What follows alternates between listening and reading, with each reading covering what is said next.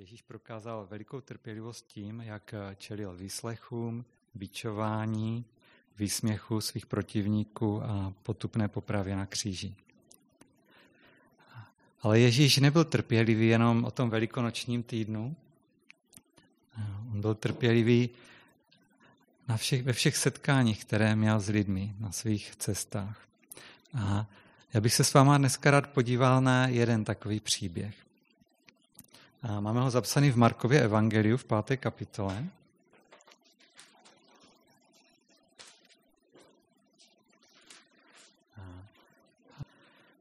Marek zaznamenal příběh Ježíšova setkání s náboženským vůdcem, představeným synagogy jménem Jairos. Byl to člověk hluboce oddaný Bohu, morálně bezúhonný, a také bohatý a společensky vážený. A Marek píše v té páté kapitole ve 21. a 22. verši. Vytáhnu tady ten optický vynález.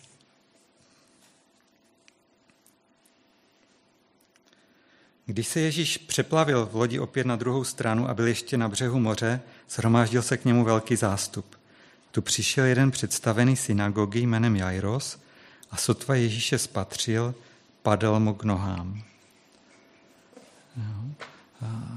Ty verše naznačují, že to byl muž s velkou autoritou, nějakým společenským statusem.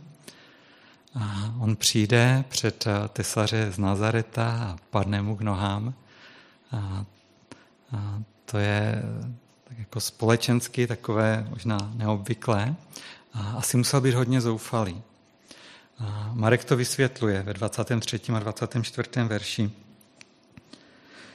Padl mu k nohám a úpěnlivě ho prosil. Má dcerka umírá, pojď, vlož na ní ruce, aby byla zachráněna a žila. Ježíš odešel s ním. Velký zástup šel za ním a tlačil se na něj. Mhm, takže jeho dcerka umírá. Jestli Ježíš nepřijde, tak ona zemře. A Jairos musel být velice vzrušený tou nadějí, že Ježíš, Ježíš s ním dá, on je ochotný jeho dcerku uzdravit. A on už uzdravil jako mnohé lidi před ní. A tak on měl tu naději, že, že to dopadne dobře. Ale zároveň si myslím, že jeho srdce, jeho vnitřnosti musel svírat strach, a jestli přijdou včas, jestli to ještě stihnou. A já si sám vybavuju takový příběh z našeho života, když jsme čekali našeho malého Lukáška, který už je teďka větší než já, bylo to v Hradci Králové, tak člověk se celých devět měsíců těší na ten zázrak, na, na to děťátko, které se narodí. A, a protože jsem chtěl být jako otec u porodu, tak jsme byli na nějakém školení a tam nám řekli takových pár věcí, co se může stát, jako různé komplikace a, a tak to člověk tak nějak měl v hlavě a, a když už jsme byli na porodním sále, tak u toho miminka se sleduje tepová frekvence a podle toho se řeší, jestli, se všechno, jestli všechno probíhá dobře. A tak drahá měla takový monitor na břichu a, a do reproduktoru šel takový zvuk, kdo má rád železnici. Kdo jezdil dřív vlakem, když ještě byly, nebyly svařované kolejnice, tak slyšel takové tč, tč, a přesně něco podobného se ozývalo pořád jako z toho reproduktoru a, a bylo tam číslo 128, 130, 132, tak se to měnilo, to byla tepová frekvence toho děťátka. A my jsme byli varováni před tím, že kdyby se tomu děťátku nějak začalo špatně dařit v průběhu toho porodu, tak se to projeví tím, že ta tepová frekvence poklesne. A tam jde potom o čas, jo, protože se to dítě může narodit postižené nebo může třeba i zemřít. A ten den bylo těch porodů nějak hodně, ty sestry byly hodně zaměstnané a my jsme tam tak byli v tom prvním sále pořád a najednou jo, a kleslo to na nějakých 65. A my jsme se oba vyděsili, že už, už je to tady. A teď jsem začal mačkat takový zvonek a čekal jsem, až sestra přijde a, a pořád nikdo nepřicházel a ta tepová frekvence byla pořád taková nízká. A řeknu vám, že to byl jeden z největších eh, strachů a úzkostí, které jsem v životě prožil. Člověk se těšil devět měsíců a teď se může jako všechno pokazit. A já jsem tehdy cítil na to, nezapomenu úplně, hrozně ostrou bolest v konečcích prstů, jo, jak, jak ty nervy prostě pracovaly. A asi za tři minuty přišla zdravotní sestra, taková jako úplně relaxovaná a jenom tím tak trošku pohlá. Ne, Říkala, ono se to trošku posunulo a začalo to chytat tepovou frekvenci matky. tak, takže dobře to dopadlo z Lukyho, jak krásný velký kluk. Ale, ale bylo, byla to hrůza. A, a já si myslím, že něco podobného a ještě horšího mohl prožívat Jairos. A, a tak vyvíjelo se to dobře, ale najednou, najednou se prostě objevila komplikace. My to můžeme číst dál, 24. až 26. verši. No, takže Ježíš odešel s ním, velký zástup šel za ním a tlačil se na něj. Byla tam jedna žena, která měla 12 let krvácení. Podstoupila mnohé léčení a mnoha, u mnoha lékařů a vynaložila všechno, co měla, ale nic jí nepomohlo. Naopak, šlo to s ní stále k horšímu. Jo, najednou se tam objevila nějaká neznámá žena. Ani eh, ten, ten zástup ani nespozoroval. A o té ženě studijní překlad, který je možná přesnější, tak ten říká, mnoho vytrpěla od mnoha lékařů a vynaložila všechny své prostředky. Nic jí to však neprospělo, ale spíše jí bylo hůře. Jo, že ona netrpěla jenom v důsledku té své nemoci, která trvala už 12 let, ale i v důsledku toho léčení. Asi i ta léčba jako byla utrpením a vyčerpala všechny své finanční možnosti a vyčerpala všechny léčebné možnosti. A my čteme dále od 27. verše. Když se doslechla o Ježíšovi, přišla ze zadu v zástupu a dotkla se jeho šatu. Říkala si totiž, dotknuli se alespoň jeho šatu, budu zachráněna. A rázem jí přestalo krvácení a ucítila v těle, že je vyléčena ze svého trápení. Ježíš hned poznal, že z něho vyšla síla. Otočil se a zástupu řekl, kdo se to dotkl mého šatu. Jo, takže na Ježíše se tlačí zástup, změna žena se ho dotkne, jo, věří, že když se ho jenom dotkne, tak eh, třeba, třeba to uzdraví. A Ježíš si uvědomuje, že z něho vyšla moc. Ježíš má pocit slabosti, vyčerpání a ví, že došlo k uzdravení. Ztratil sílu, aby ji ta žena mohla získat. Zastaví průvod spěchající k mimořádnému případu, otočí se a pronese. Musím zjistit, kdo se mě to dotknul. Jo, a my tam dál čteme, v tom 30. verši až 33. Ježíš se otočil v zástup a řekl, kdo se to dotkl mého šatu. Jeho učedníci mu řekli, vidíš, jak se na tebe ten zástup tlačí a ptáš se, kdo se mě to dotkl. On se však rozhlížel, aby našel tu, která to učinila. Ta žena věděla, že se s ní stalo, co se s ní stalo, a tak se s bázní a chvěním přišla, padla mu k nohám a pověděla mu celou pravdu. Když Ježíš najde osobu, která z ní odčerpala sílu a byla tak uzdravená, tak zastaví se a nechá si od ní vypovědět celou tu pravdu, tak, tak jak to je. A, a chtěl vědět, jak to všechno bylo. A teď si představme, co musel prožívat ten Jairos, který vedl Ježíše, už to měl slíbené, že půjde uzdravit jeho dceru a ta jeho dcera umírá. A taky vidíme, jak to dráždí ty učedníky, že oni říkají, co, na co se to Ježíši ptáš, kdo se mě to dotkl, ten zástup se na tebe tlačí, všichni se tě dotýkají. Jako jak to teď máme zjišťovat, co se ti máme zdržovat. Jo. Ale Ježíš je trpělivý a vyrovnaný. Jo. Místo, aby se soustředil na dívenku v akutním stavu, tak teď věnuje pozornost ženě s chronickou nemocí. Jo. Rozhodne se zastavit a popovídat si se ženou, která byla uzdravena a jejíž problém je již vyřešen. Jo, a nikdo to nechápe. Jo, je to iracionální. Vlastně je to ještě horší. Dalo by se to možná z lékařského pohledu nazvat nedbalostí. Jo. Představte si, že lékař má ve vedlejší místnosti dva pacienty, jeden je v akutním stavu a umírá a ten druhý řeší nějaké chronické věci. A on by se věnoval tomu s těma chronickýma věcma a mezi tím ten druhý umře. Jo, já si myslím, že pokud by takhle jednal, tak se určitě nevyhne žalobě. Jo, a Ježíš, Ježíš se takto chová a učedníci Jairos si v duchu určitě říkají, co to děláš, co pak, nechápeš situaci? Pospěš si Ježíši.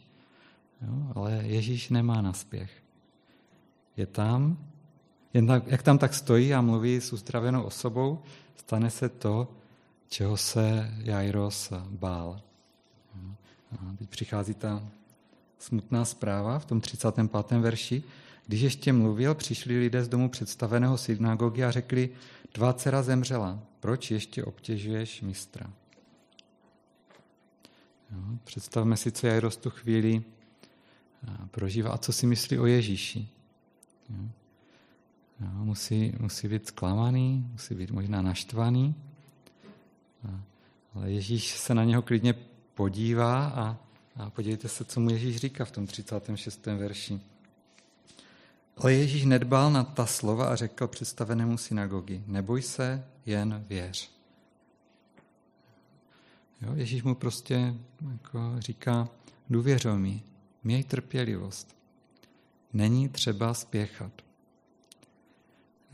Ježíšův smysl pro načasování se tady střetává s tím lidským.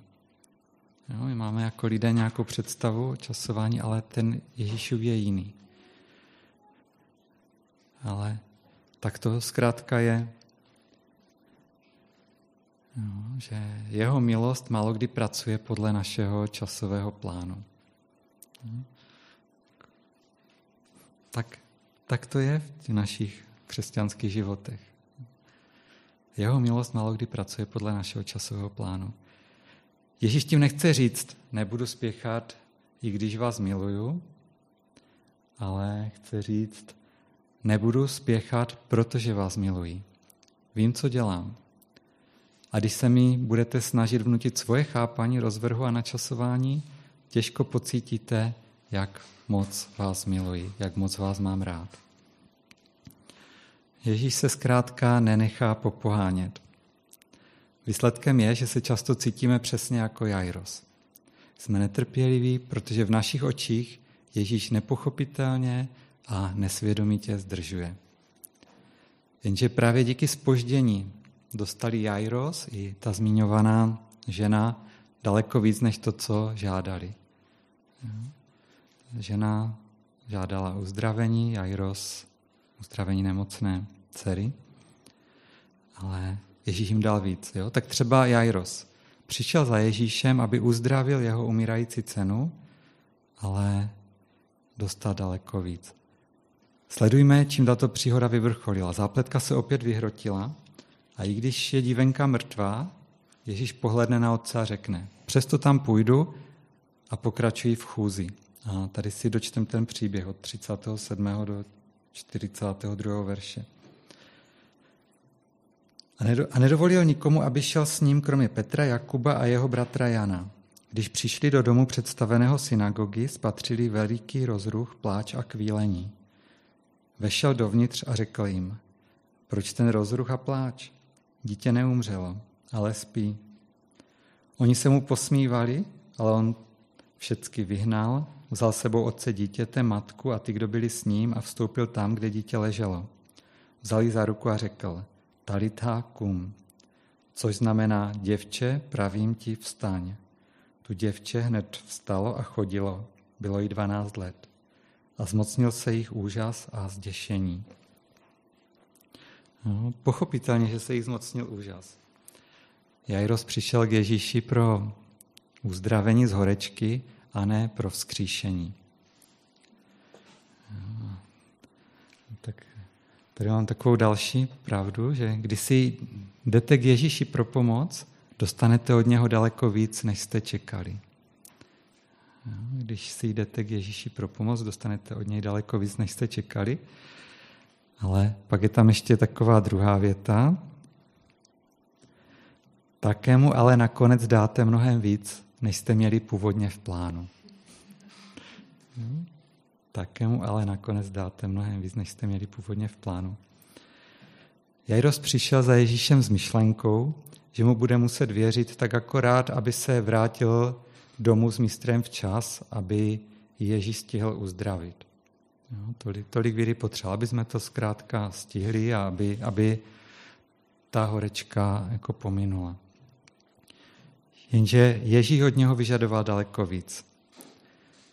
Když jeho dcera důsledkem Ježíšovy nedbalosti zemřela, podíval se Ježíš Jairovi přímo do očí a řekl mu, věř mi. Jo? Jo, vžijeme se do té situace, že Ježíš to zrovna v Jairových očích nějak jako prokoučoval, selhal, jo, zdržoval se tam s nějakou ženou. Jo. Jairos jako byl ochotný věřit, že Ježíš, tak jako ji neuzdravil, může přijít a uzdravit i tu jeho dceru. A Ježíš tady v téhle situaci se mu podíval do očí a řekl, věř mi. Jo, vyžadoval víru. To byla ovšem daleko větší zkouška víry, než Jairos čekal. Nebo vezmeme si tu ženu. Jo, přišla k Ježíši pro uzdravení, jenže se ho chtěla jen dotknout a zmizet. Jo, takového něco tajné, taková tajná mise. Jo, přijde, dotkne se, zmizí. Už je mi lépe, dostala jsem se z toho. Jo, takhle jednoduše si to ona představovala. U Ježíše jí to neprošlo. Přinutili, aby svůj příběh zveřejnila před celým tím zástupem. A to bylo docela citlivé téma. Jo, v té dané kultuře to bylo velké riziko, protože ji vlastně trápil nějaký krvavý výtok 12 let a ona z toho obřádního kultického hlediska v té kultuře byla nečistá. A to, že ona se dotkla nějakého rabího jako učitele Ježíše, to bylo naprosto skandální, to bylo, to bylo obrovské tabu. Mhm. A ona jo, proto Ježíšův požadavek, aby vystoupila z anonymity, značně vyděsil. Ale proč, proč na tom Ježíš trval? Proč? Jako kvůli sobě? No, kvůli tomu zástupu? Já myslím, že ne, že nechtěl tam získat nějakou slávu, že někoho dalšího uzdravil. Já si myslím, že ona to potřebovala. Potřebovala se dozvědět, že ji neuzdravil dotyk vedený nějakou pověrčivostí, ale že ji uzdravila její víra. A my to čteme v tom Markovi ve 33. a 34. verši. Ta žena věděla, co se s ní stalo a tak s bázně a chvěním přišla, padla mu k nohám a pověděla mu celou pravdu. A on jí řekl, dcero, tvá víra tě zachránila. Odejdi v pokoji, uzdravená ze svého trápení. Ježíš říká, uzdravila tě tvoje víra, ne nějaká pověrčivost. A, a teď, když to víš, že tě uzdravila tvoje víra ve mně, tak a chci, abys věděla, že se mnou máš a, také vztah, že jsi navázala vztah, který změní celý tvůj život. Ta žena prožila víc než jen uzdravení, ale vyžadovala to velký krok víry. Tak pokud přijdete k Ježíši, bude od vás chtít víc, než jste měli původně v plánu dát, ale může vám to dát nekonečně víc, než jste se odvážili žádat nebo doufat. Věřím, že tohle je pravda je to jako moc pěkná pravda. Důležitá. Jairovi učedníkům se zdálo, že Ježíš nemá pro své zdržení žádný dobrý důvod. Ale při zpětném pohledu ale vidíme, že oni neznali všechna fakta. Oni, oni to hodnotili jenom na základě toho, co právě věděli. A já si myslím, že podobně je to v našich životech. Důvodem, proč se nám zdá, že Pán Bůh nějak otálí s naplněním našich proseb či řešením našich problémů, je to, že některá fakta o božích důvodech jsou pro nás zatím nedostupná. Odpovědí je stejně jako v Jairově případě důvěřovat Kristu. A já věřím, že jednou budeme vděční. Mi se vybavuje taková situace z mého života, takových situací bylo hodně, kdy jsem byl netrpělivý, kdy jsem chtěl, aby mi pán Bůh něco dal hned a jedna z těch oblastí se týkala partnerských vztahů. A já jsem vlastně až do svých 22 let byl jako nevěřící, jako ateista a toužil jsem chodit s nějakou dívkou a, a tak to většinou nevyšlo a když už to vyšlo, tak to zase brzo skončilo. A já jsem se vlastně s žádnou holkou nikdy nerozešel, vždycky se každá se mnou rozešla. A, a tak jsem z toho byl takový jako skoro bez naděje. A, a když jsem uvěřil, tak, tak jsem uvěřil tomu, že existuje ještě něco jiného. A, a věřil jsem, že s Pánem Bohem to bude jinak a že to, že to bude fungovat úplně jinak. A, a, bohužel ta moje první zkušenost a, a vlastně zase dopadla špatně. Já jsem toužil chodit s věřící dívkou, kterou, do které jsem byl dlouho zamilovaný a ono to nedopadlo.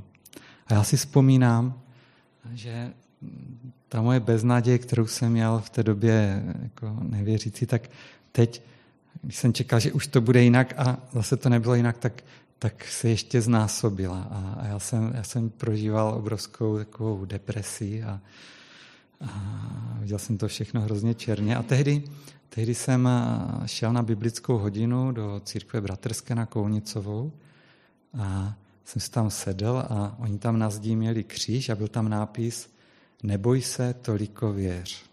Jo, to bylo v kraličtině a to je vlastně ten, ten verš, který říká Ježíš Jairovi. Jo. Když on se dozví, že jeho dcera zemřela, mu říká, neboj se, toliko věř.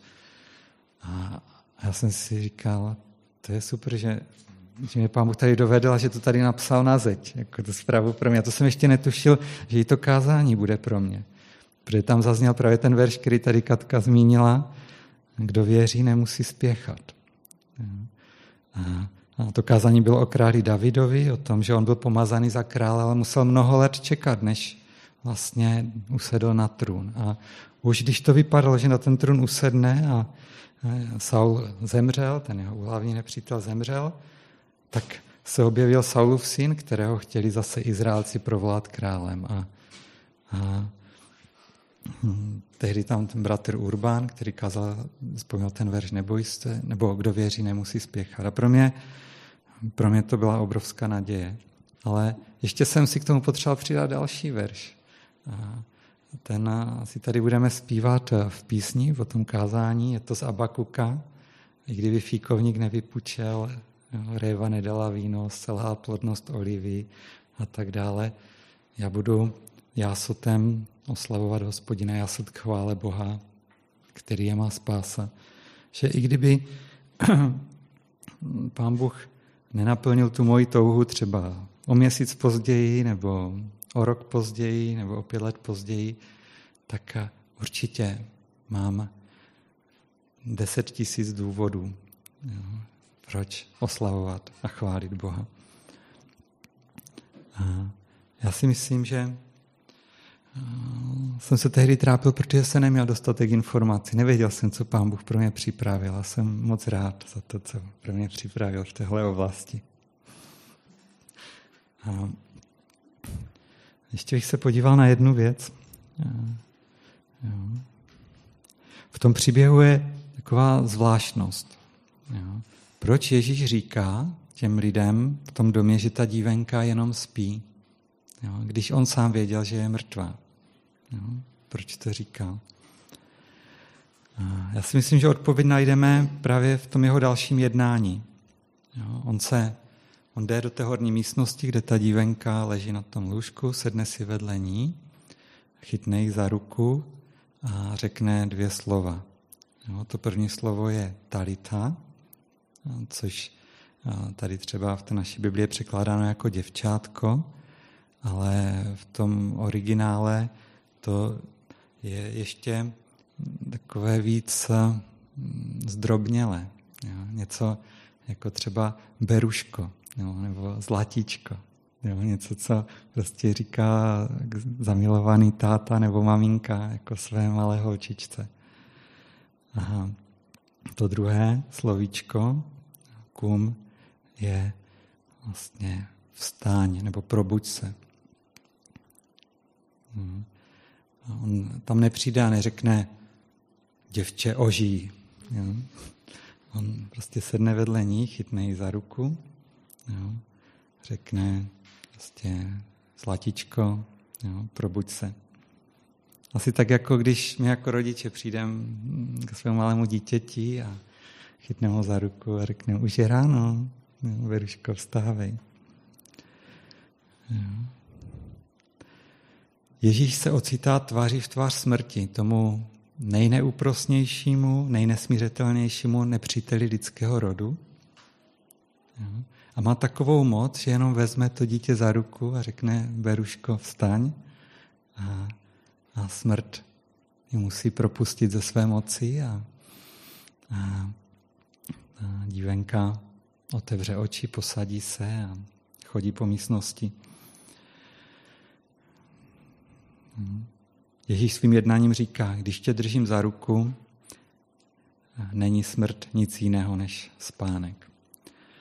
A v tom je vidět na jednu stranu obrovská moc, kterou má Ježíš a taky jeho hluboká láska.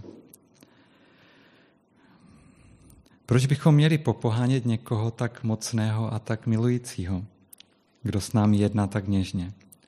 Proč bychom měli být vůči někomu takovému netrpěliví?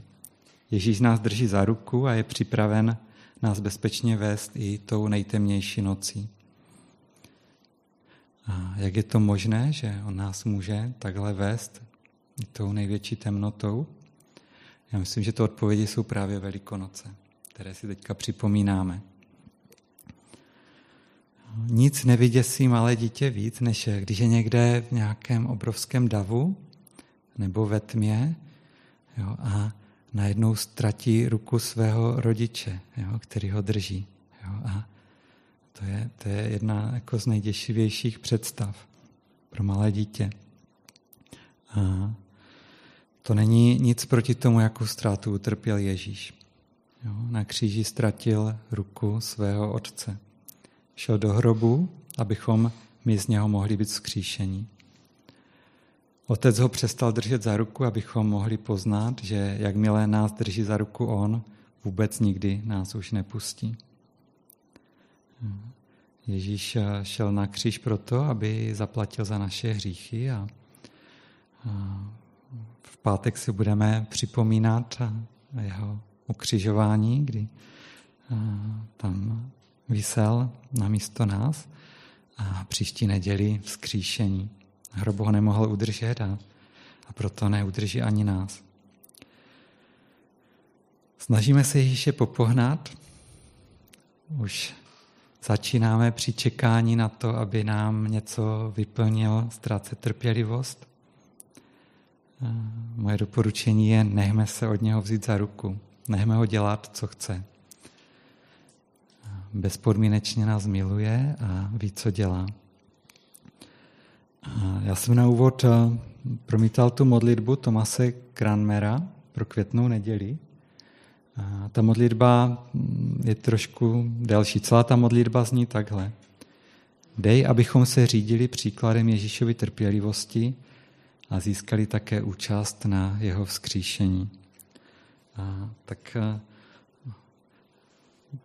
já jsem mluvil hlavně ke křesťanům, ale pokud je tady třeba někdo v sálu, kdo si ještě není jistý, že se smířil s Pánem Bohem, že využil tu úžasnou oběť, ten dar, který nám Ježíš dal na kříži, tak by ho chtěl povzbudit, aby, aby nepromárnil ten velikonoční týden a aby o tom přemýšlel, aby přemýšlel o božím srdci, jeho lásce.